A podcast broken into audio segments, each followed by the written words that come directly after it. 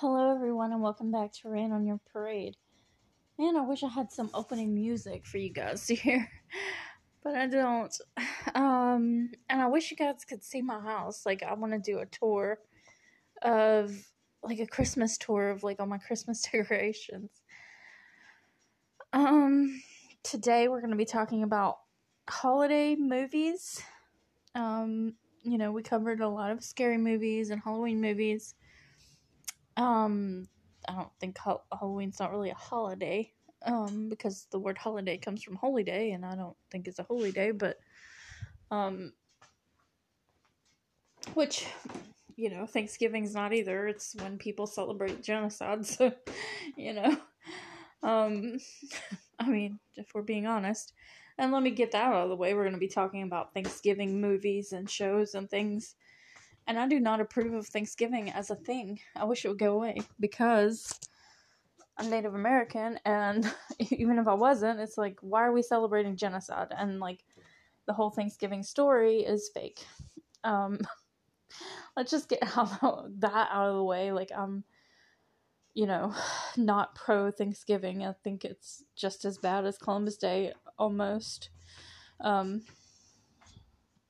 Because most people don't celebrate Thanksgiving, like, Christopher Columbus Day, like, you're celebrating the man who did the bad things, like, all the bad stuff, like, he did a lot of bad stuff, and I don't think anything he did was good, and, Thanksgiving is, like, nobody is celebrating, because, nobody's really celebrating because, you know, or most people don't really celebrate Thanksgiving as a way to celebrate, like, the actual beginning of, you know, because it didn't even start then, you know, they're like, let's celebrate the first Thanksgiving feast, and it's like, even when people tell that fable, which is a myth and a lie, that's not what most people are doing. They're eating and watching football, you know, they're not actually focusing on the actual things, which you can say the same for a lot of stuff, but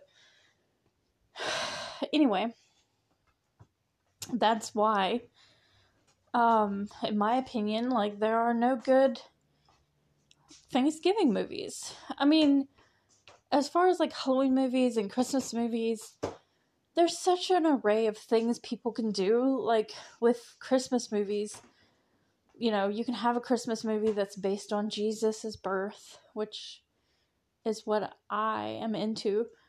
But you can also have a Christmas movies about Santa Claus.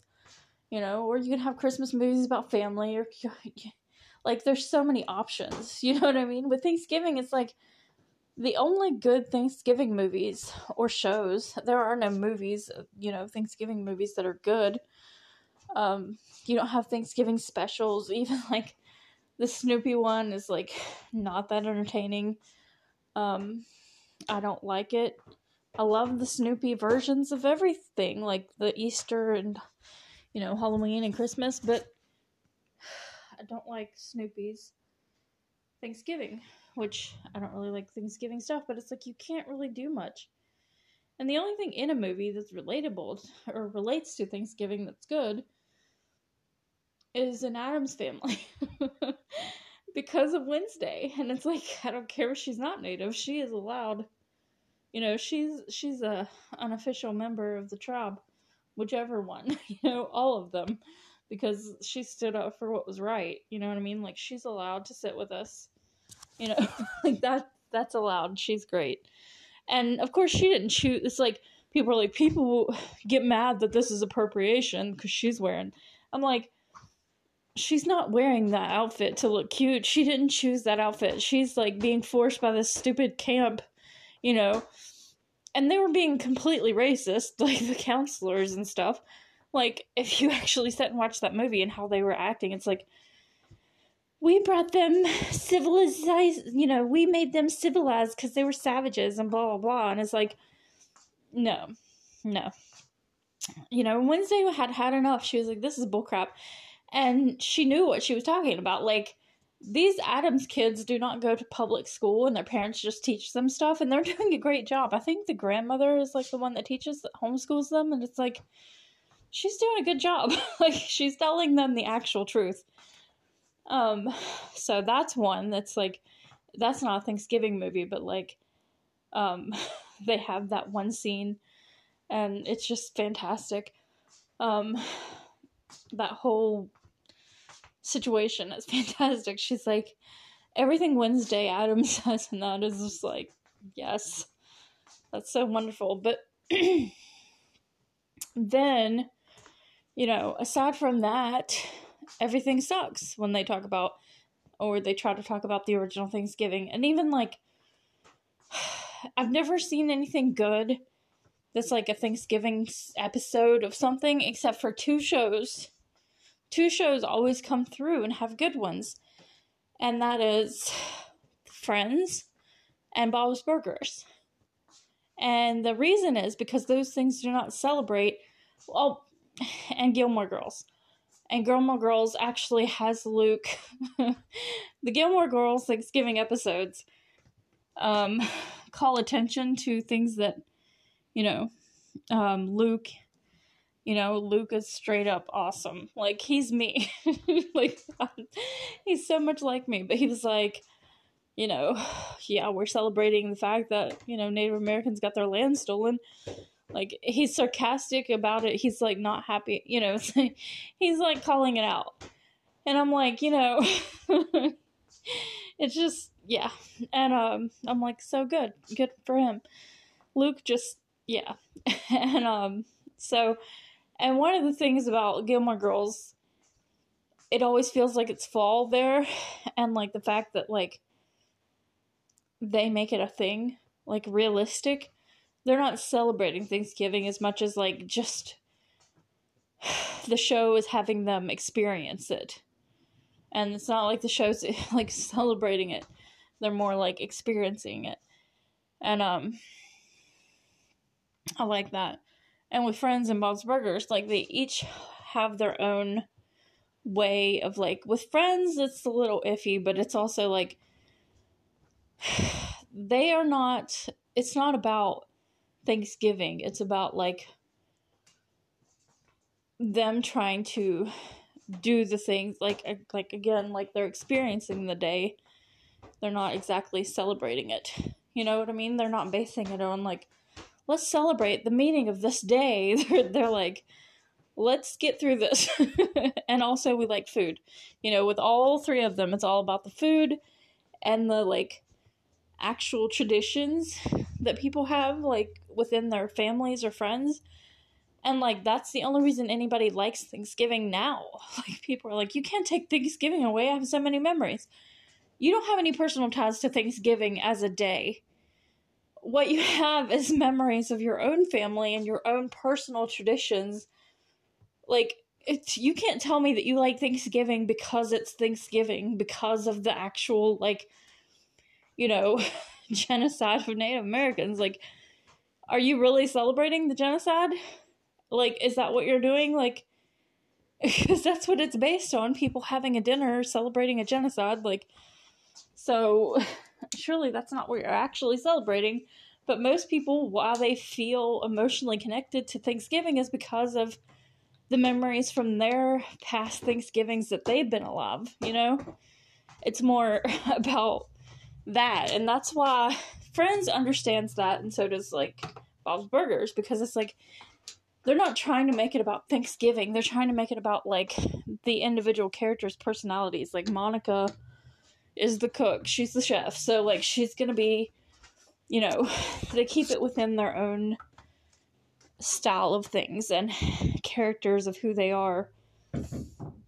Like Bob, like the only reason that Bob's Burgers even makes a big deal out of Thanksgiving episodes, I think, is because Bob is a chef, you know, and so he's always like, you know, and Bob's Burgers knows how to do things. Like, they know how to make things interesting. Like, they had that one episode of Thanksgiving that was like the pecking order, where all the turkeys got loose at the Wonder Wharf, and like a turkey actually attacked, like, the turkeys were attacking, like, in the birds. Like, it was so amazing. And they have these individual, like, these things that no one else does or thinks of. And so it's like, of course, they're going to do a good job because they always do. Friends is okay, but only because I feel nostalgic towards Friends Thanksgiving episodes because of that's what I used to watch, you know, on Thanksgiving. And that's it. Like, I don't even know if I'd like those episodes if I hadn't watched it growing up. I don't even think I would like Friends. I don't know if I would like Friends or not if I didn't feel nostalgic about it. But, you know, I'll never know because I do. But I'm not necessarily, like, saying it's the best show ever, but, like, a lot of what people like about it is the nostalgia of it. And, but at least they understand, like, nobody wants to watch a Thanksgiving episode about, like, Thanksgiving traditions and things. And even, like, okay, Hey Arnold does it okay. Hey Arnold is a little bit okay with the Thanksgiving episodes because that's another show that always gets things right regardless. And Hey Arnold never shies away from real things. Like, he doesn't have a good Thanksgiving, you know, because his grandma is, you know, she doesn't remember things right. So she celebrates Thanksgiving by basically acting like it's the 4th of July, you know, like she's kind of out of her mind, and like it's cute of her, like it's that's who she is, that's what she's dealing with. But he just wants a normal Thanksgiving, and like Helga's life sucks, so she's complaining about how she can't have a normal Thanksgiving. And like they just team up, and like that's the episode I remember most of Hey Arnold that was Thanksgiving. And it's like, this is not happy Thanksgiving. This is like challenges of Thanksgiving, and that's how Hey Arnold does everything. Like Hey Arnold has like, you know, Christmas episodes where things don't go right, you know, and there's a happy ending, but it feels more real, you know. His problems and solutions are so much deeper than most cartoons. They're like actual problems, and I just really respect that cartoon a lot, just in general. And so I didn't expect less from them. But mostly when I think of Thanksgiving episodes that are good, like actually good, that I want to watch them, you know, like specifically to get me in the mood for like the fall season, I think of Gilmore Girls and Friends and, you know, possibly Bob's Burgers. There's also one where like they had to put on a Thanksgiving play, and Louise knows if the play sucks and it gets canceled, they'll go home half a day. They'll get to go home for half a day. And so she makes one, like, this really gruesome, terrible play that she thinks will offend everybody. And it does do that. But she's just trying to get home, like, a half a day. She's just trying to get a half a day off of school, which is so Louise, you know. And, she ends up, like, getting, like, turkey guts all over the audience, and they're, like, raw, and it's, like, blood everywhere, and it's, like, terribly, like, gory and gross, and Zeke, like, gets sick, you know, because of it. It's just really great. But, yeah, so... But I think that anybody making anything, you know, a show about Thanksgiving has to remember that people don't like Thanksgiving because of the actual meaning behind it. People like it because it's what they grew up with. And if we took away Thanksgiving forever, like, and just was like, hey, how about on this random day on, you know, it doesn't matter what you're celebrating. It's just the people like to gather, you know, and a lot of people don't really like it that much because it's kind of not that great of a holiday because it's like all you do is get together and eat. And that's it. And so it's like, it's kind of pointless. And you're celebrating a genocide, you know? So it's like, instead of that, how about, it's like, practice for Christmas is what it is, actually. It's like people practicing for Christmas. And it's kind of just pointless, in my opinion. I think we could do without it. I don't think it's necessary. I think if people wanted to, they could have, I mean, it would take a lot more effort, but like have monthly gatherings with their family or something, you know, if they really want to do that, or friends, you know. But, you know, if you don't like it, don't have it. Because some people don't even like that, and they just feel obligated to, like, do it because their family's doing it, and it's like, you know, you really don't have to do that if you don't want. I'm doing paintings. I've been painting, and it's my gift to my mom for Christmas is paintings, several. I'm doing 14. Yeah, which I have these miniature canvases I didn't know what to do with, so I'm like, you know what? I had an idea for it, so I'm just gonna do this thing that, in case she listens to this, I'm not gonna say what it is, but I don't think she'll listen to this, but I'm not gonna say what I'm doing, but I'm doing this thing. It's paintings. I did one big painting, and there's gonna be 13 little tiny ones. They're like, I don't know, 2 inch by 2 canvases. That I'm like, what could I do with this? And then I realized I could do this certain thing. But anyway, I love Christmas. I have my Christmas tree up, and I'm like freaking Christmas crazy. Like, I love Christmas. But as far as Thanksgiving, I'm not into it at all. Like, it's kind of like the most depressing holiday there is. Aside from, like, Valentine's Day, which I don't even care about. But I don't like the colors. I mean, I like pink, but pink and red together, it just doesn't... I don't know, I'm just not happy about it. And with Christmas,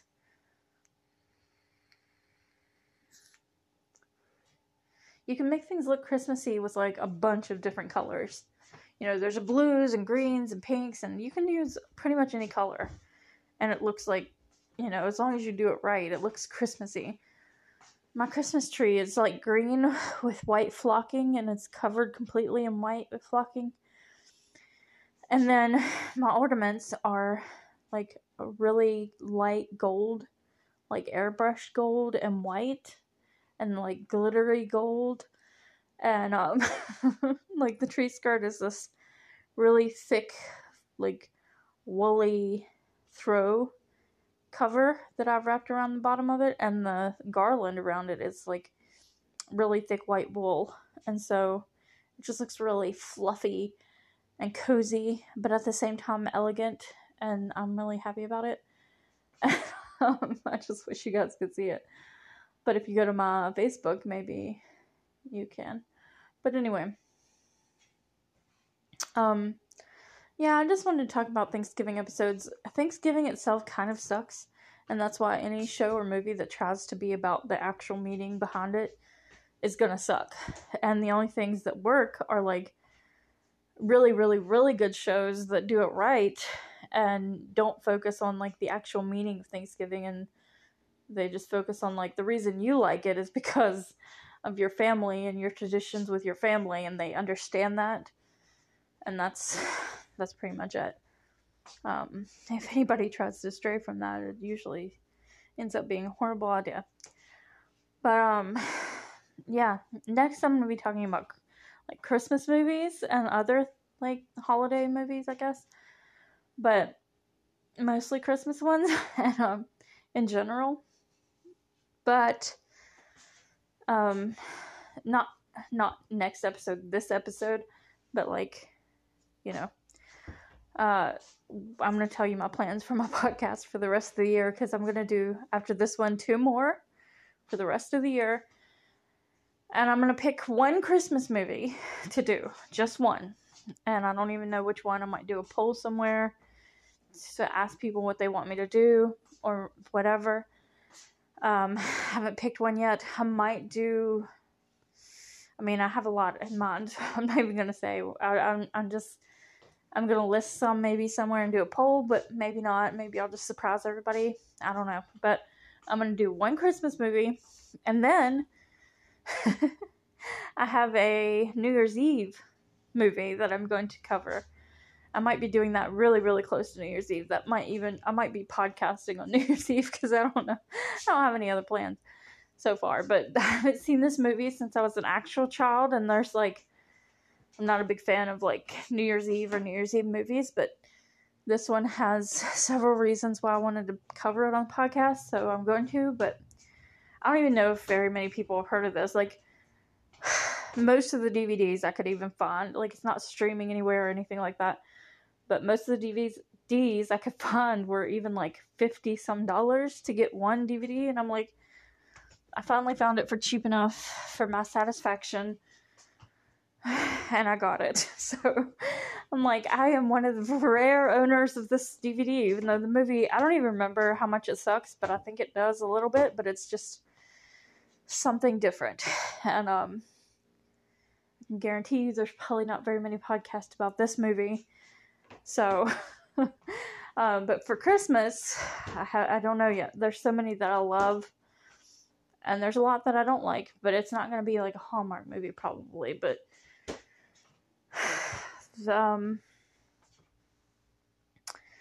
maybe pick one that a lot of people haven't seen, or, you know, something that's not going to have a lot of people talking about it and why it's good, you know, so, anyway, that's going to be my last two of the year.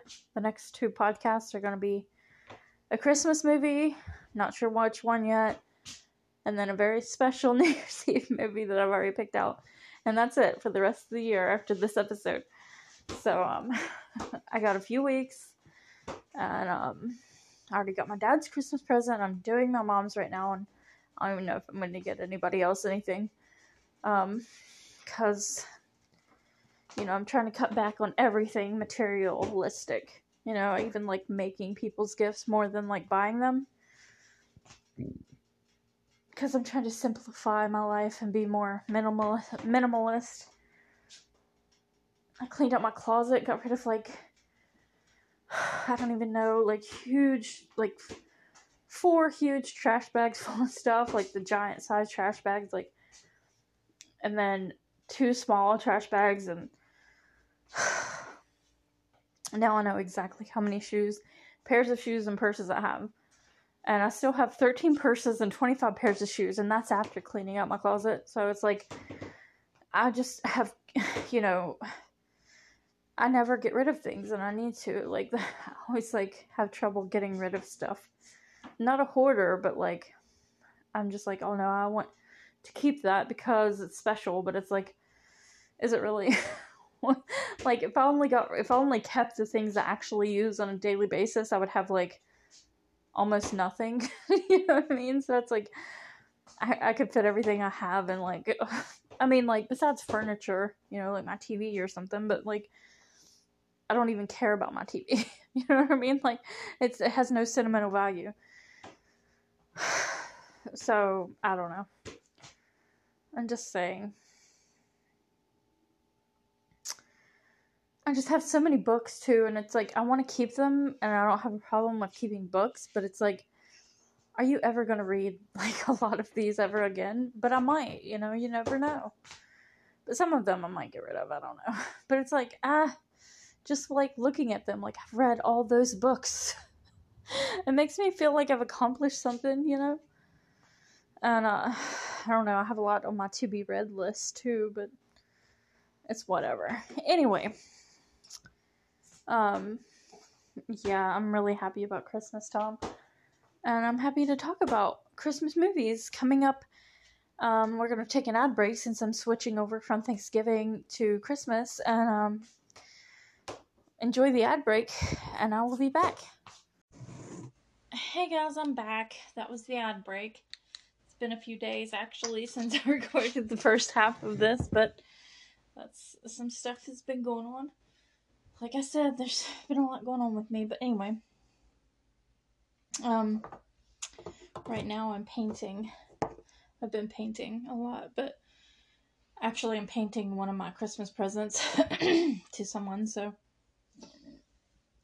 that's what I'm doing currently, And last night I looked up all the Christmas movies that exist at all. And, like, the thing I love about Christmas movies is there's, like I said, I'm pretty sure, I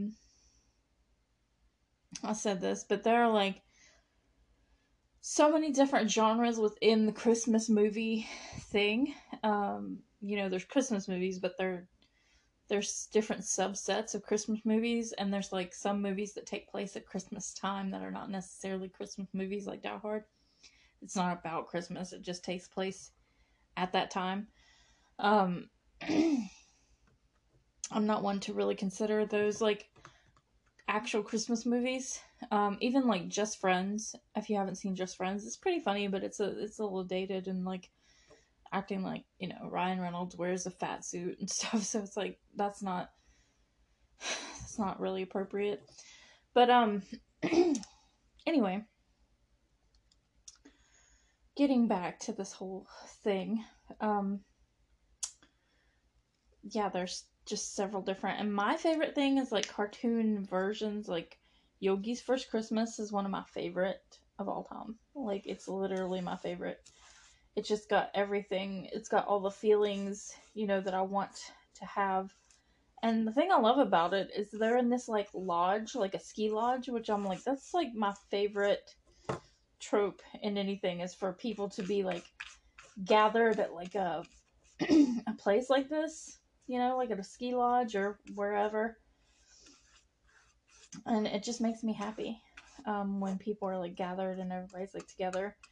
I actually had my best friend, when she got married at a lodge, and, like, this place was huge and beautiful, and everybody in the wedding party, and then just several people who just wanted to, you know, spent the night there the night before the wedding, and, you know, we decorated the place, like, she got married inside the lodge, and, like, the living room of the lodge, and, like, she was gonna have it outside, but honestly, and it rained, and she was kind of disappointed, but I'm like, honestly, like, I know some people who got married at the same lodge, and they got married outside, and, like, all their wedding pictures just look like they could be in a random field anywhere, you know, like, sorry, but they do. They just look like they could have been married in their own backyard, because it's just outside, and you can't tell, you know, what it is. You're just, it's, like, just outside. But anyway, so there's that.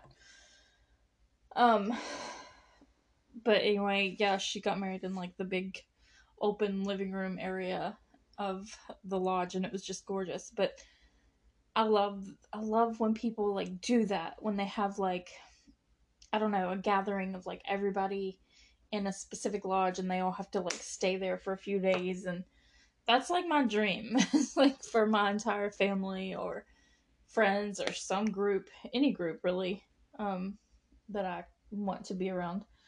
I guess mostly it would be family, because oh no, I dropped my paintbrush. But anyway, yeah, I just love that idea of, like, everybody having to stay, even, like, snowed in a place. Like, I like it when things like that happen.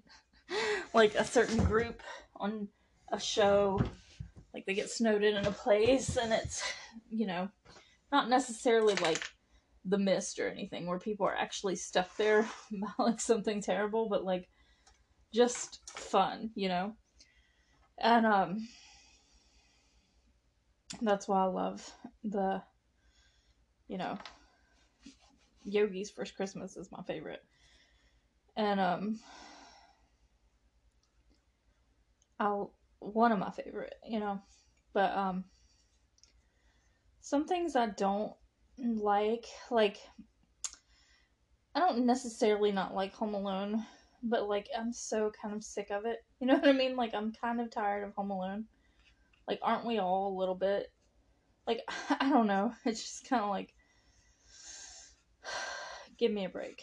Like, I mean, it's like, is this really such a good movie, or is it just nostalgia? You know what I mean? Like, is it actually that good? I'm not a big fan, especially the second one. There's some moments in it that I like. I like some of the things about it, like how Kevin's, like, scared of that guy, but really he's the nice guy. And, you know, he misjudges people, and I'm like, the pigeon lady in Hamlet 2, you know, he misjudged her, and like Tim Curry's in the second one, but so is Trump, so it kind of balances out like how bad it is. Of course, they don't actually add Trump to the movie. He just made them let him be in the movie because they used his hotel. But anyway, that was the price of, that was one of the things. If you're going to use any of his properties, he makes them let him be in the movie so he can pretend like he's like a movie star. It's so dumb. But anyway, they didn't actually want him there.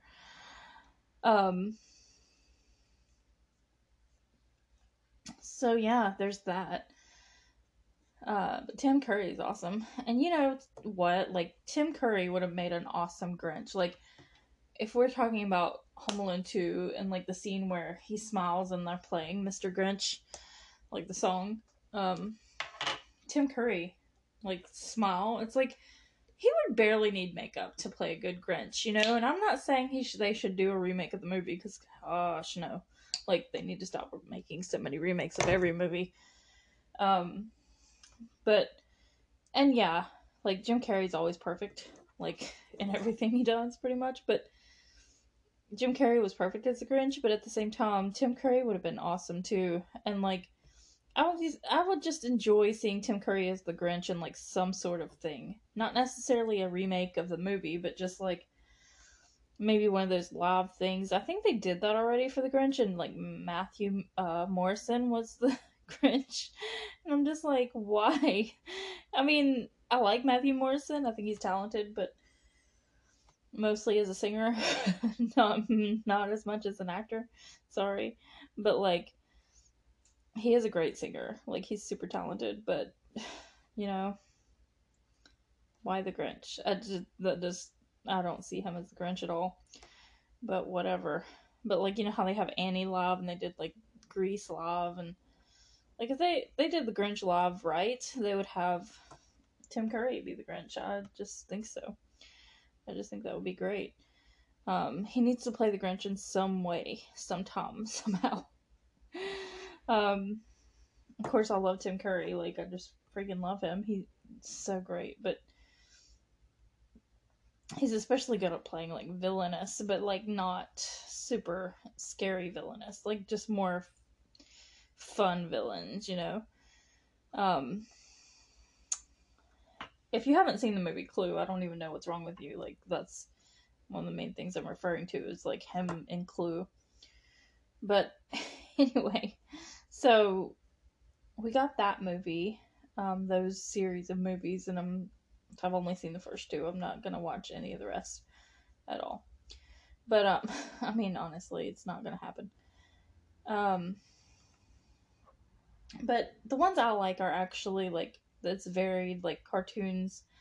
One that's super good and doesn't have anything to do. I don't like many that, like, are about Santa Claus and how he's real. There's a new movie. It's fairly new. Came out in the last few years called The Christmas Chronicles. And it's kind of about how Santa's real, but, like, it's also about more stuff than that, like, within the movie. Like, this brother and sister have to deal with, like, their dad died and all this. And it's almost like what a good version of a Hallmark movie would be. Like, I feel like, you know, Hallmark movies, they have something, but, like, not anything good. And I'm not including any of the Hallmark movies in this, any of this, like, the Hallmark Christmas movies, like, they're things to have one in the background because they make it feel like Christmas in the house, and that's it. Like, they're not actually good movies.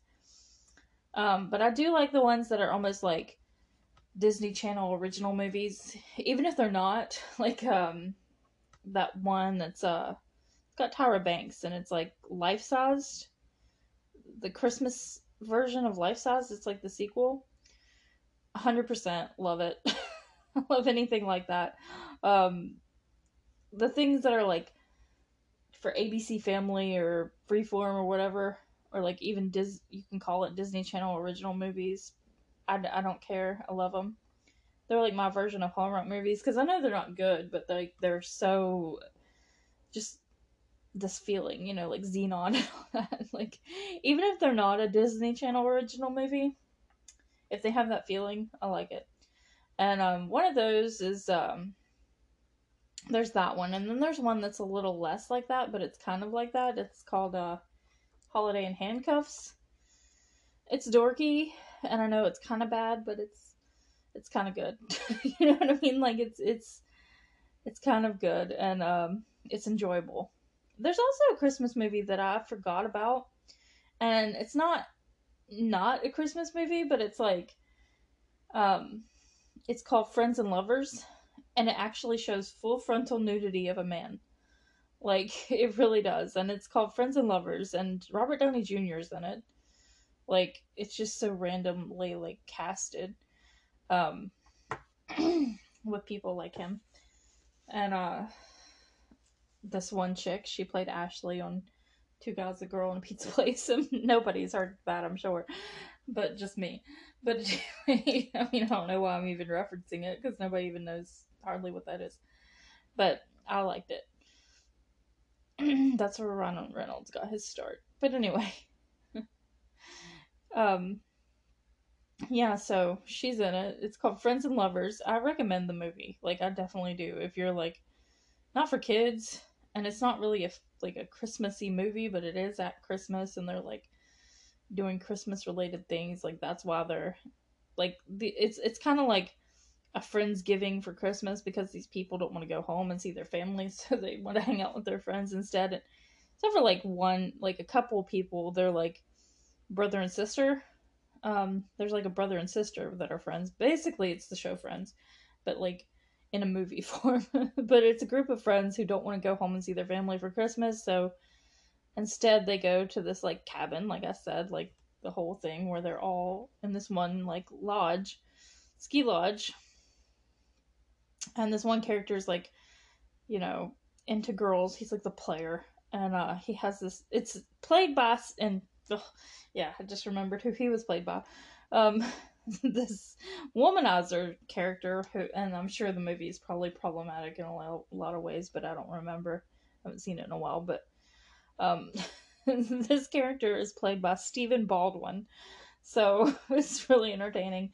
And, like, he has a supermodel, like, for a date. He brings her as a date to the cabin. And, like, they run into this, like, Russian or something, like, ski instructor who's played by Robert Downey Jr. And he has this, like, thick accent. And she kind of, like, falls for him, like the model does. And he comes home with them to the cabin and is, like, singing at the, like, piano, which is awesome because Robert Downey Jr. is, like, an amazing singer. I just was, like, on TikTok, and this dude was, like, just now finding out how great a singer Jim Carrey is, but, like, and he is, but I'm, like, seriously, like, don't miss out on that. But Robert Downey Jr. too, like, he is a great singer. And he's singing Christmas carols at the piano, but, like, he's still doing it in his, like, fake accent. And I'm not gonna spoil the movie, but, like, it's not important that it doesn't be spoiled, because who cares? I mean, it's not one of those movies where you care about being spoiled. But he's only pretending to be, like, foreign, whatever, like Russian or whatever. Maybe it's Swedish, I don't know, but his fake accent is so fake. And it turns out he's just a dude from Jersey, and he's like, listen, man, you know, like, him and Stephen Baldwin are, like, vying for this supermodel. And he's not even part of their friend group. He's just this ski instructor they, like, met. But, anyway, he comes back to the cabin with them, and it's just, and they all get in, like, this hot tub, and that's when, like, this one guy, he actually comes out, like, completely naked. And, like, it shows it on the movie. And I'm like, oh my gosh. And I was, like, a kid when I watched it the first time, because I had weird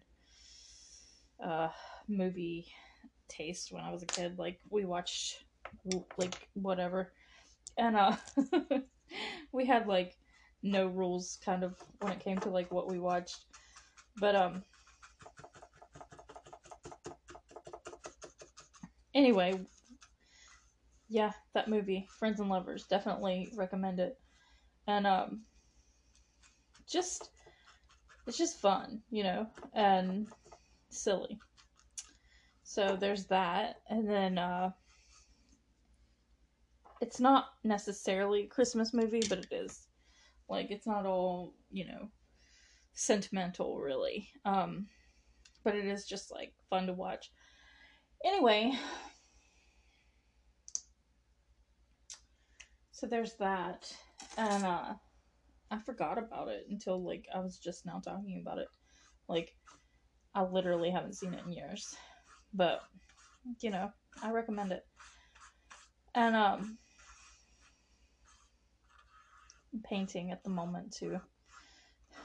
But, anyway, what else? I have a list. Like, I got online last night, and I made an entire list of, like, Christmas movies. And it's, like, I looked up the list of all the Christmas movies in the world. Like, it was, like, just a list of Christmas, all the Christmas movies that exist. And it had, like, everything.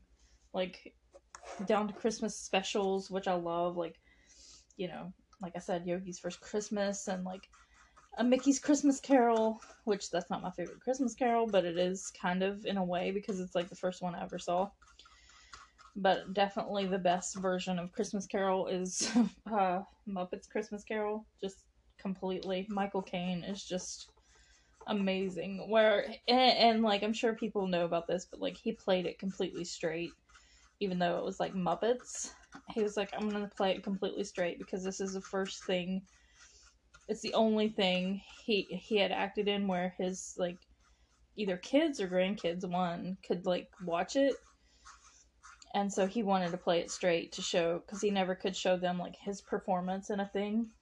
And, this was something they could watch. And he wanted them to be able to do that. And, like, actually see his performance. And so that's why he played it completely straight. He didn't play it like, oh, I'm acting with a bunch of Muppets, you know. He was just straight. And I'm like, that's great. He played it completely straight. And, I'm just happy about that. And so, what the heck, man? Sorry, I'm painting and I messed up. It got messed up a little bit. But, yeah, Michael Caine is amazing in that movie. And I just wish people, like, I mean, a lot of people know that, but, like, it's just really good. And, you know, Gonzo playing Charles Dickens, absolutely love it. I love that they added that. And they add in, like, the actual words, and they don't shy away from, like, because Mickey's Christmas Carol, I was listening for it, because there's this one line that just really gets to me where Scrooge is like, you know, they can work, the poor people can work in the poorhouses, and they're like, some of them would rather die. And he says, well, then they'd better do it and decrease the surplus population. And it's just such a sad line to me that somebody would say such a thing, but it's also, like, you know, it reminds me of reality where people act like that now, you know, and it's, like, really sad. I mean, people have always acted like that, but just thinking about certain types of people that actually say things like that and then expect you to believe that they're, like, have the moral high ground, but I'm not going to get into politics. But, anyway, like, a lot of adaptions won't have that line because it's so bad. Like, the Mickey's Christmas Carol does not have him say that.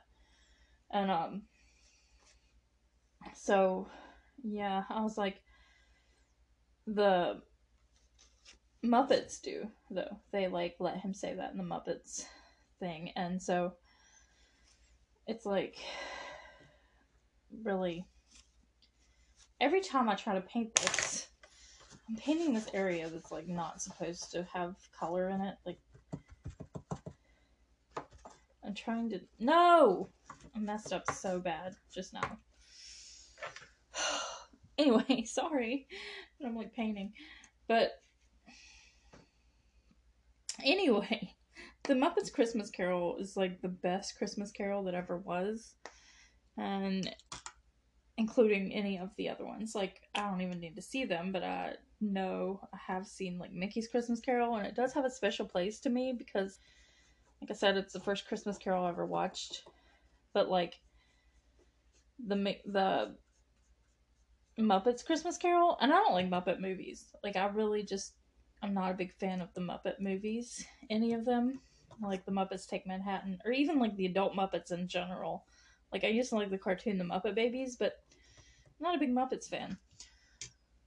Aside from like Muppet Babies. And so, you know. It's not them, really. It's Michael Caine, I think. He's doing a fantastic job. And that was my favorite, like, Christmas Carol movie. But, like, and it still is, really, technically. But, like, there was a movie on Hulu called The Man Who Invented Christmas. And it's not The Christmas Carol, but it's a movie about Charles Dickens when he wrote The Christmas Carol. He wrote it in 6 weeks. 6 weeks. And I'm an author. And it's like, when I think about stuff like that, it just really blows my mind. It's like how much that story is such an iconic story, and every time I think about it, it blows my mind that that's a thing. You know, that like he wrote that in 6 weeks, and like just the entire idea of him doing that, and just the impact that story had on everything, like, just the world. And it's kind of like an homage, like the movie The Man Who Invented Christmas is kind of like an homage to his actually kind of doing that, you know, like he kind of invented Christmas, and he kind of invented this idea of like Christmas is a time to give and share, and really he was trying to make a commentary about, you know, greediness, and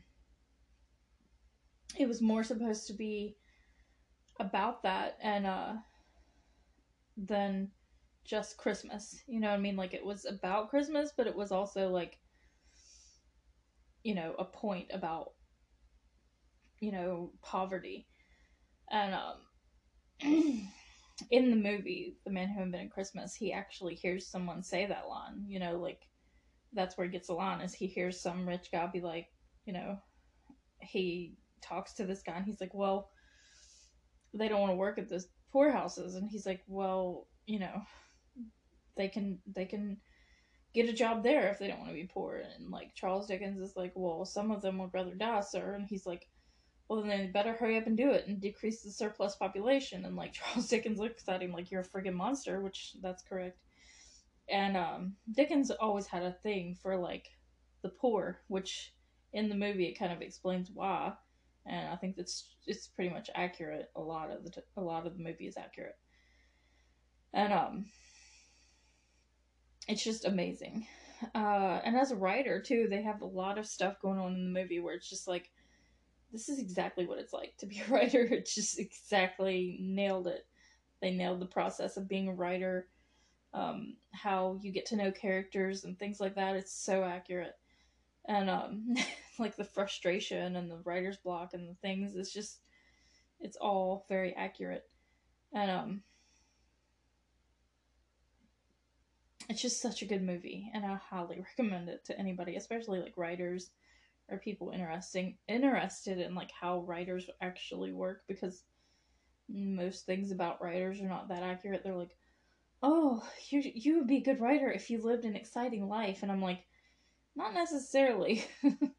It has nothing to do with it, actually. It's like, oh, I have good stories from my life, and it's like, but can you write them down? Can you make them sound interesting? Like, that's not how storytelling works. Like, telling a good story has nothing to do with, like, what the story is. Like, you could have the greatest idea in the world for a good story, but if you're not good at telling it, it's going to sound like crap. But what most writers depend on, like if you're writing a story, is imagination. Even if you're like writing a true story, you know, you have to be able to tell it in a way that captures people's attention. You know, you can't just, you know, write down events and expect it to be like, oh, I'm just going to write down everything that happened and that's how you do it. And it's like, that's not how it works at all. But anyway,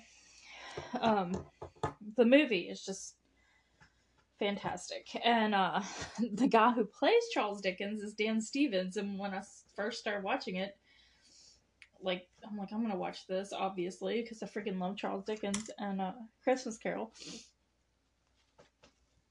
And when I started watching it and Dan Stevens comes out, I'm like, oh no, they made Charles Dickens hot.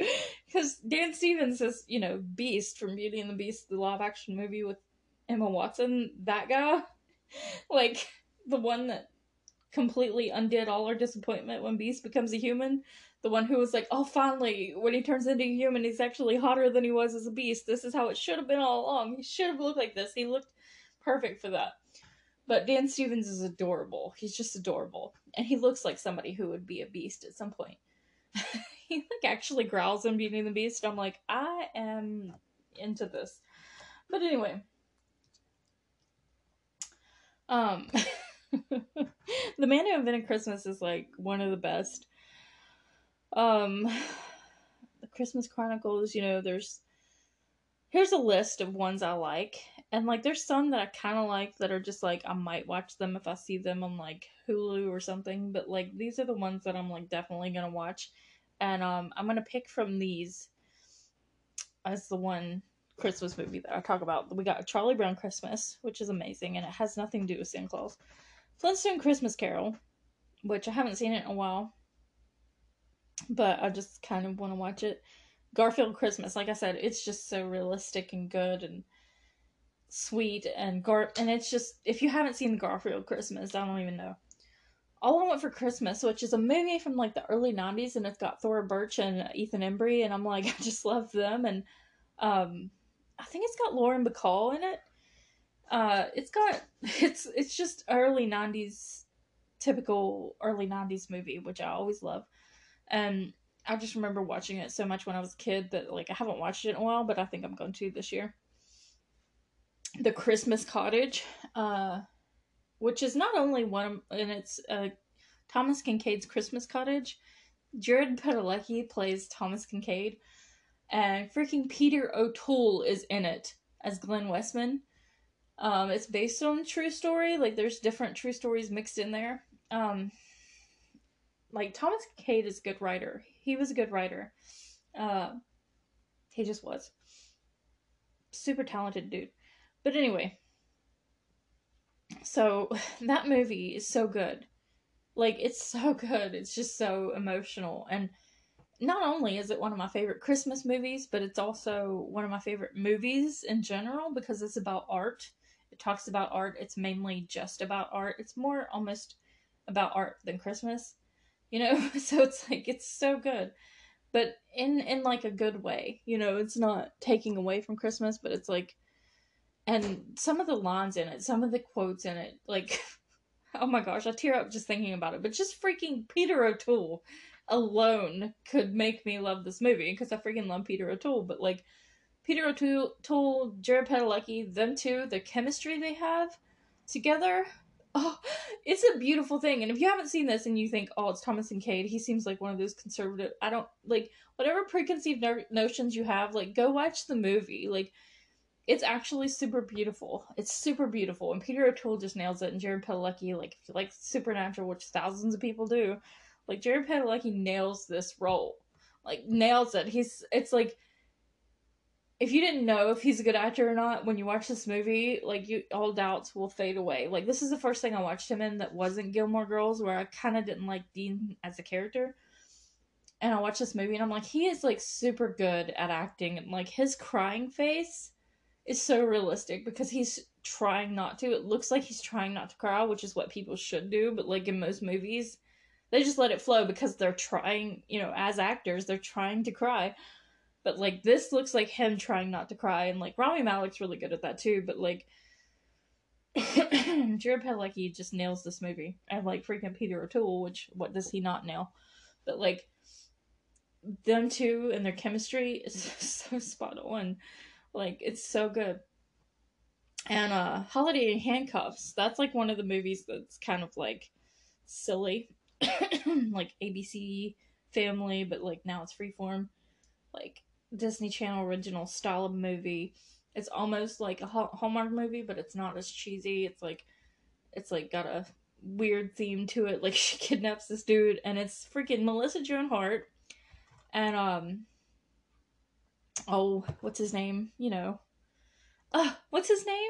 Slater from Saved by the Bell, you know, that guy. Mark Consuelo, no, that's, what is his name? Oh my gosh, I so know this. I can't remember. Let me look it up. I have to look it up, because he's obviously, he makes the movie really good. He's more than just, because he's gorgeous, and it's, like, ridiculous, but he's not. Mario Lopez, yeah, it's this guy. And did you know he was on the Golden Girls, like, when he was a kid? But anyway, Mario Lopez, he's actually fabulous. Like, he's actually, like, good at acting, like, actually. And this movie kind of proves it, and it's not a good movie, but it's, like, fun to watch. And it's better, you know, than most of those Hallmark-type movies, the silly, you know. It stands out to me. It's, like, one of the better ones. Then we got The Christmas Chronicles. Like I said, it's the second one. I don't even remember if I liked that or not. Like, I didn't like it. It was so not at all like the first one. If you like The Christmas Chronicles, the second one is so way far away from what that is, because The Christmas Chronicles was in, like, this sort of realm of, like, trying to be realistic in a way that was, like, real life problems, and the second one is just so far from that. The second one kind of just wanted to get into the lore of Santa Claus completely, and that's all it's about, pretty much. You know, how the first one made its own, like, Santa Claus lore, and they all kind of do that. Like, that's the only thing I like about the Santa Claus. I freaking hate that movie and all the sequels. Except for Martin Short, who I love, regardless, as a person. Because I just... yeah, like I said, freaking Only Murders in the Building, Martin Short, yeah, he's great. But I don't like the Santa Claus movies at all. But one thing I like about them is the, like, North Pole thing with the guy and the elf. What's his name? I can't remember. Bernard. I love Bernard. I love the actor that plays Bernard. Like, 100% Bernard. Like, if this movie was about Bernard, I would be on board. The fact that they have, like, hot chocolate on demand, like, that whole thing, the North Pole, like, setup, that's great. But other than that, that movie, all the sequels, I don't like it. But all, like, Christmas movies that have to do with, like, Santa Claus being alive, they all make up their own Santa lore, which I did it because I wrote a fan fiction, like, Christmas episode of Once Upon a Time, which is like, why would they not have that? Why would they not? Like, my version is, like, the perfect version of what they could have had at that time. But now it won't work, because, like, it was within the show, like, a certain season, and it's too late now. But anyway, I'm gonna watch Grandma Got Run Over by a Reindeer, because it's a, you know... And there's a character on there, a man, that reminds me of somebody I know in real life. That's just, like, it's so funny. Even the same color. No, I'm not even going to go there. But, like, it's just, like, you, that's who, oh, my gosh. But anyway, that movie, you know, I don't have much to say about it. I'm sure if I just, like, watched it individually, I'd have a lot to say, but it's whatever. Another thing that people need to watch is, like, what's better than Mickey's Christmas Carol is, like, really fun to watch is, like, Mickey's Once Upon a Christmas and Twice Upon a Christmas. Those are fantastic. Like, just in general to watch, they just give you this great, like, Christmas feeling. It's got the Gift of the Magi version of, like, Mickey and Minnie, and it's just great. And those are just fun. But always my favorite of any Mickey thing is, like, Goofy and Max, their relationship is top tier for me, for, like, the whole Mickey crew. Like, they have the most realistic, like, relationship and bond, and the most beautiful relationship and bond, and I don't care what anybody says. There's also, like, little cartoons I want to watch. It's, like, a Pluto's Christmas tree, where, like, freaking Chip and Dale are, like, in the tree, and they bring it in, and they're, like, in there, and it's the cutest thing on earth. But anyway, I like watching silly stuff like that, but those aren't really, like, you know, things that I can talk about, because they're just dumb. And then, oh my gosh, It's a Wonderful Life, Which technically, you know, it is a Christmas movie in a way, but, like, barely, like, just the last few minutes of the movie actually take place that Christmas. And it's not necessarily about Christmas. You know what I mean? Like, it's not really about Christmas at all. Like, it just, the last day of the movie is Christmas Eve. You know what I mean? Like, it's not necessarily a Christmas movie. Like, actually, I mean, is it about Christmas at all? In fact, like, even the plot has nothing to do with the fact that it's Christmas. Like, this could have been any day of the year. Like, what happened was, like, Uncle Billy lost the money. And, like, that's it. It has nothing to do with the fact that it's Christmas. Like, that could have happened on any day. And it's, like, Christmas Eve. And it's, like, I don't get why when they come, like, all gather at George's house. Which I love it. I'm not knocking it. Like, it doesn't have to be a Christmas movie. But, like, I think it makes it better because it's, like, it's not exactly stuck in this genre. It's, like, actually outside of that genre. Which I kind of feel that way about Christmas Cottage, too, which... Christmas Cottage has a lot to do with Christmas time, and, like, some of the plot revolves around, like, the only reason Thomas is back home from college is because it's Christmas vacation, you know? But, like, and it's a lot realistic. I mean, the Christmas Cottage is, well, it's based on a true story. Like, it's all realistic.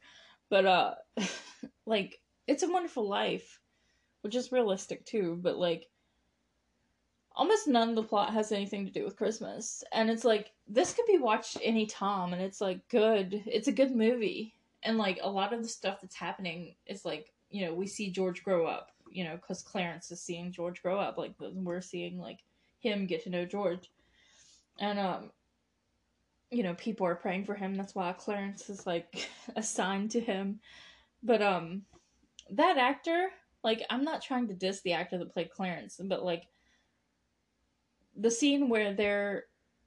I can tell he's kind of nervous and new at acting or something, because there's a scene, like, when he first saves... When George first pulls him out of the water, and they're in that little shack at the bridge, and they're drying off or whatever. George is saying things, and, like, you know, you're standing there with, like, one of the greatest actors of all time, Jimmy Stewart. And Jimmy is, like, doing... Jimmy Stewart's just... killing everything in that movie. Like, he nails everything, but the actor that plays Clarence, it seems like in that scene he seems a little off. Like, he doesn't exactly know what to do. Like, he's almost like he's starstruck by Jimmy, or like it seems like Jimmy's trying to pull a performance out of him that he's just really nervous about doing. And, like, I'm not trying to diss him, but it seems a little awkward at that point, and I'm like, I wish that guy would not have been nervous. It seems like he's just nervous, you know, but, like, because in other scenes, he's fine. Like, he does a good job, but he's not, you know, you have him, you gotta really pull out the big guns to act beside of Jimmy Stewart, you know what I mean? Like, it's gonna be a noticeable thing if you're not, like, at the top of your game. And, the rest of the cast does a fantastic job, especially freaking Donna Reed. Like, she's amazing in that movie. Like, she is amazing in that movie. And every time I think about that, like, that's Donna Reed. Like, that Donna Reed, like, Gilmore Girls. There's a whole episode about her on Gilmore Girls. But the Donna Reed show. But, I mean, she's just glorious. And I have complaints also about this movie just because it's, like, I could go on and on. I could go on and on. And, like, I love the movie, but, like, the whole, like, alternate reality where if George had never existed, like... I don't necessarily have complaints about everything, because it's like that a lot of the stuff makes sense. Like, he hadn't saved Harry, you know, like, all this other stuff. Yeah, that makes sense. But, like, one thing that bothers me is, like, Mary's version of reality when George is not there, because it's like she became an old maid and she didn't, you know, find love, and she works at the library. It's like, first of all, her life seems pretty sweet. Like, she's a librarian. She doesn't have to be bogged down by all these kids. Her life, you know, like, their house is falling apart, and they have sick kids, and they have kids to take care of, blah, blah, blah.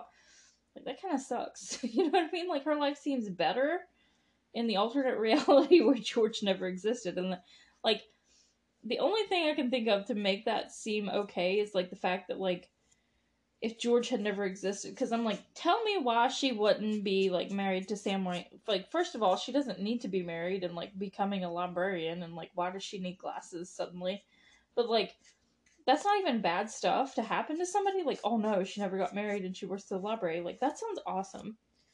She didn't have kids and she works at the library and she never got married. That sounds like my dream life. You know, but, like, also, even if that was the problem and she's lonely, like, what the heck? Why would she have not married Sam Wainwright? Like, he wanted to marry her so bad. Or he would have married her. Like, he liked her. It was fine. Like, her mom wanted her with Sam Wainwright. He was freaking rich. And Sam was a pretty good guy, too. Like, it's not like he was this bad guy that they had to deal with. He was, like, actually a good guy.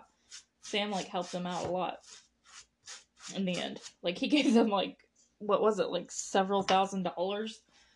Like, $10,000 at least or something like that? Like, Sam Wainwright was really good, and, like, why wouldn't Mary have married him? Like, she almost, he was, like, the other guy that she was considering being with, you know, and her mom wanted her with him. Like, why would she have not? And the only thing that's, like, makes me okay with this, like, idea that this sucks for her is, like, the fact that, like, she's so sad because even if George had never existed, they're such soulmates that even if he had never existed, she still misses him, even if he has never existed. Like, her heart knows that he should have existed, you know, and that's kind of romantic. It's like a story I tell myself to make it make sense of why this is bad, but it's like, without him, she couldn't love Sam Wainwright. Even though George never existed, she's still loyal to George because of that's how true their love is. That is kind of romantic, but, like, because I'm a romantic person, like, just because I'm a feminist and don't, like, you know, I don't need to be married doesn't mean that I'm not into, like, actual true love, because I do love true love, but, like, when it's just like, oh, you have to be married, you know, that's the anti, having to be married is, like, the most unromantic thing I can think of. Like, oh, I have to get married to just anybody who I can. Like, that's the most unromantic and anti-love thing I can think of. Like, I like true love. And so, the way I explain it to myself for It's a Wonderful Life is, like, the only thing that makes me care or, like, sad about this is, like, her heart knows that George should have existed. Even if he never existed, she would still love him. Even if he never existed. And that's why her heart somehow deep inside knows that her soulmate didn't get to exist. And that's why she acts so depressed. And, like, that's kind of, like, sweet. But really, I know better. I know that the movie was just like, oh no, the worst fate for her is that she never got married. And it's like, you know, I know that they're misogynist. I know that in reality. But, like, in reality, it's bad. And, like, I'm not saying, like, oh, it's problematic, cancel the movie, but, like, you know, we can discuss things about the past movies that are problematic without being, like, you know, we don't need people jumping in here being like, it's just a movie, don't da-da-da, you're canceling it. No, I'm talking about it, you know. I love the movie, obviously. I mean, there's some problematic things about Jimmy Stewart, but I love him, you know, as an actor. I love all the movies I've ever seen him in. But anyway, we can talk about things. We can talk about things. That's what, you know. Anyway, it is kind of problematic. And I know that the reason they made it like her bad fate was to not ever be married. It's like, that's ridiculous. But I am telling myself that it's like, you know, just as a headcanon, that the real reason is, like, as the character's separate from what the writer's intention was, the real reason is they're such soulmates that even if he never existed, she just loves him that much. And that is beautiful. That is sweet. Because I have a line in, like, one of my songs, and it says, it's like a poem I wrote, but it's like, even if you never did, or even if you stopped existing, I would still love you. I would still feel that something missing. And I didn't write it because of this movie or like Mary as a character at all, but it fits. That's what that whole idea is. Like, even if you never existed, I would feel like I would still feel love for you, and I would feel like something's missing because, you know, that's how deep, you know, that's like a romantic thought. So if we think about it that way, that's my headcanon for it that makes it like less problematic and less cringy of like, oh, the worst fate for her is not having a bunch of kids to take care of and a husband that's grouchy all the time. Seems pretty awesome to me. Because he's pretty hard to deal with. I mean, you know.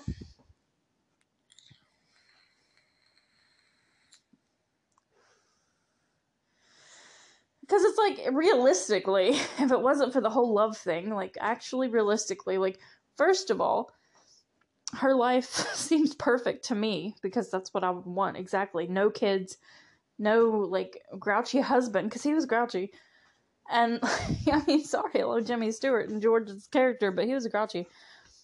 Like, being a librarian who doesn't have like to have kids or be married, like, that just sounds perfect. But whatever. But even if Mary as a person wanted to be married, like, why would she have not married Sam Wainwright, who was freaking rich? You know? But anyway. But I kind of think the movie also had this little bit of a thing where it's like, if you think about it, why wouldn't she marry Sam Wainwright? Like, I feel like the writers kind of even understood that, like, her love for George was so strong that without him, she couldn't love anybody.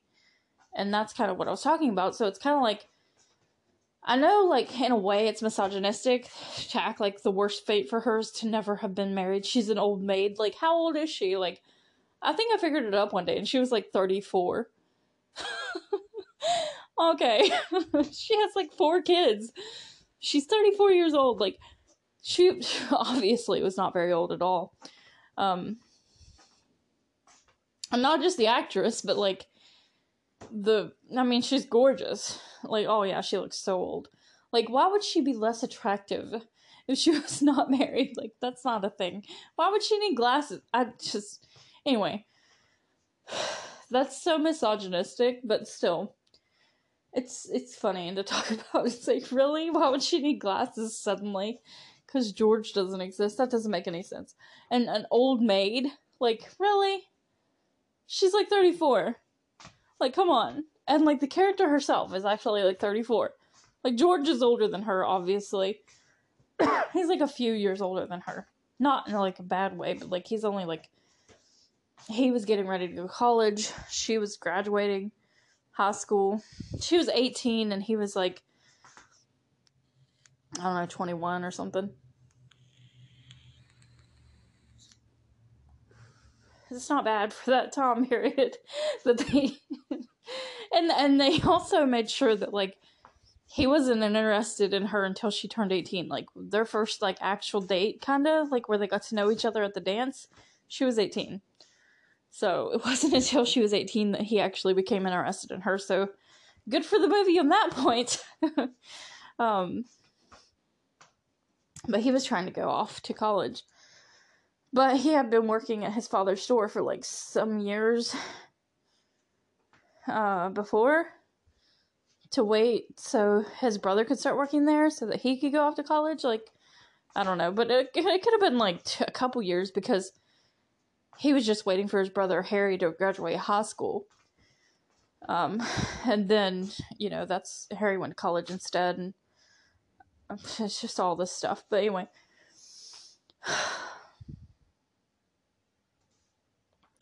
So. Anyway. I've talked about that movie some. But I'm not sure. Like, that's on my list that I have to talk about. Freaking love Christmas movies. But, like, you know, like I said, there's different categories. Just, like, realistic ones. I don't like most of the ones where it's, like, about Santa Claus being real. It doesn't make any sense, because it's like, if Santa Claus is real in these movies, and he does actually bring kids presents, and the parents of these kids are like, Santa Claus is not real, it's like, where do you think these gifts are coming from? Like, presents just appear that you've never seen before. And you don't believe Santa Claus. Like, if things were just appearing in my house, I would have to be like, okay, maybe you're onto something. I don't know where these came from. Like, where do you think this stuff is coming from? If you don't, like, anyway, I don't know. Like, it would make more sense if the movies had, like, most of the gifts from on Christmas are from their parents, and there's just, like, one from Santa each year. Like, he only brings each kid one present.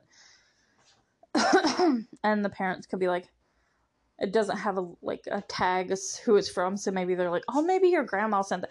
You know what I mean? But it's like every single kid gets one mysterious present from a total stranger you don't know where it's from, and the parents are like, I don't believe in Santa Claus. Like, why would you not if that's actually happening? Like, where do you think that extra, you know, even if that was the case, where do you think that gift is coming from? But usually it's like all of them are from Santa Claus, and they wake up and they're like, where did all these gifts come from? And the kids are like, Santa's real. And they're like, no. And it's like, usually they're like, oh, wow, he is, because they see the presents. But I'm like, hasn't this happened before? Like, what are you doing all the previous years? Like, I don't know. It's just, it's an obvious problem. But anyway, I usually don't like those. I started watching Noelle with, like, Anna Kendrick, because I just like her, and she's literally the only reason I'm watching it. I watched it for, like, part of it, but then, like, I had to stop for some reason. It was, like, the other day. So I haven't finished it yet, and obviously I watched, like, the Frozen, like, Olaf's Christmas, and silly little things like that. But, actually what I've been watching, I watched the entire, like, series of The Royals, because it's based on the book Falling for Hamlet, which is based on Hamlet, the play. And, oh my gosh, the show is good. It's not exactly much like the book. I mean, I can definitely see that it is the book, but, like, because Liam is, like, basically Hamlet. They changed a lot for the show. Because the book Falling for Hamlet is literally just Hamlet, you know? There's, like, barely any changes. I mean, the way they talk is modern and stuff, but it's modernized. But other than that, it is everything that happens pretty much is Hamlet. But it's more from Olivia. Why do I keep calling her Olivia? I've done this, like, several times. Ophelia. Falling for Hamlet is from Ophelia's perspective, and it has a lot more of her in it. And I'm like, this is better. Like, it is better from her perspective, honestly, kind of. But, it's not just that it's modernized. It's that, you know, which Hamlet is not really from Hamlet's perspective, technically. I mean, the point of view is the audience. You know what I mean? It's third person. So, which I think Falling for Hamlet is third person too, but we see more of Olivia's. Yep, I did it again. Ophelia's life.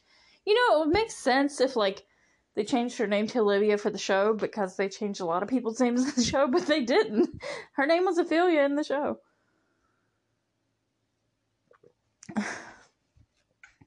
I guess it's because, you know, Olivia is more a common O name or something. But anyway, the book was amazing.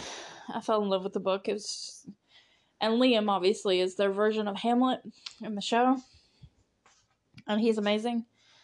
And, like, that book and that show made me like him a lot more. And it's just... They added a bunch of characters and changed a lot of things for the show. But it's really good. It's not as serious. Maybe the first season's kind of more serious. And then it kind of gets more silly, but it's fun. You know? And, yeah. Some of the same stuff doesn't happen. Like, you know, obviously I knew, like, some of the stuff that was going to happen. I'm like, I'm not surprised by this, because this is Hamlet, you know, but some of the stuff was a little different. But anyway, I watched The Royals, the show, and I recommend it. It ended, like, kind of on a cliffhanger, and I wish I knew what the heck was going to happen, or was supposed to happen. But they just ended it on, like, cliffhanger. And they never came back for season 5. So I'm like, this sucks. And then I watched, like, the first 9 episodes of Ghosts. Like, the sitcom. I didn't know if there was going to be a new episode. It's actually on tonight. But anyway, I'm excited that there's more episodes because I watched all 9 of them in one day. I watched 9 episodes in one day yesterday. Which, actually, they're 20 minutes long, so it's like, that's 3 hours. I didn't watch them all at once. I just, like, watched them throughout the day, and it was just 3 hours. So, anyway, that's really good and funny, and I recommend it, too. Ghosts, but, they're not, like, Mr. Robot level. That's, like, my standard now. It's, like, nothing really is, but they're not even, like, you know, up there, but I kind of like the Royals a lot. Like, I kind of miss those characters, you know. I got into it more than I thought I was going to. I started kind of to try to watch Fleabag, but I couldn't get into it at first, and I don't know if I'm going to try it again, but we'll see. It just seems kind of depressing, and I just want to watch Christmas stuff and be cheerful. But anyway, I'm going to do a poll. I'm going to pick out some movies to have for this, and I'm going to be covering one Christmas movie, and that's going to be the next podcast. And it'll be one of the ones from the list that I just talked about, but in a good way. None of the ones I dissed. But anyway, running out of time here, and I'm glad to get this done because I've been trying to get some things done and things keep getting in my way. And yeah. And next time I'm gonna have to remember to tell you guys this funny story. I'm running out of time, but there's a funny story about my dog. But I'll probably just tell it on Facebook. So if you want to hear a funny story about my dog, go to my Facebook and my personal Facebook. It'll be there. If you don't want to hear it, that's fine. But anyway, that's it for now. Next time, I'll be talking about one Christmas movie. I'll be watching it and talking about it as I watch it. It's going to be that kind of thing. And I wish I could do more, but it's like, hey, maybe next year. You know what I mean? Like, I always have next year, so hopefully. But, you know. Anyway, we'll do one this year, and I'll pick a different one next year, and blah, blah, blah. So, you know, and like Mr. Robot, that's a Christmas movie. Season 4 is a Christmas movie. It is. But anyway, I always gotta mention Mr. Robot. Okay. Anyway, since, I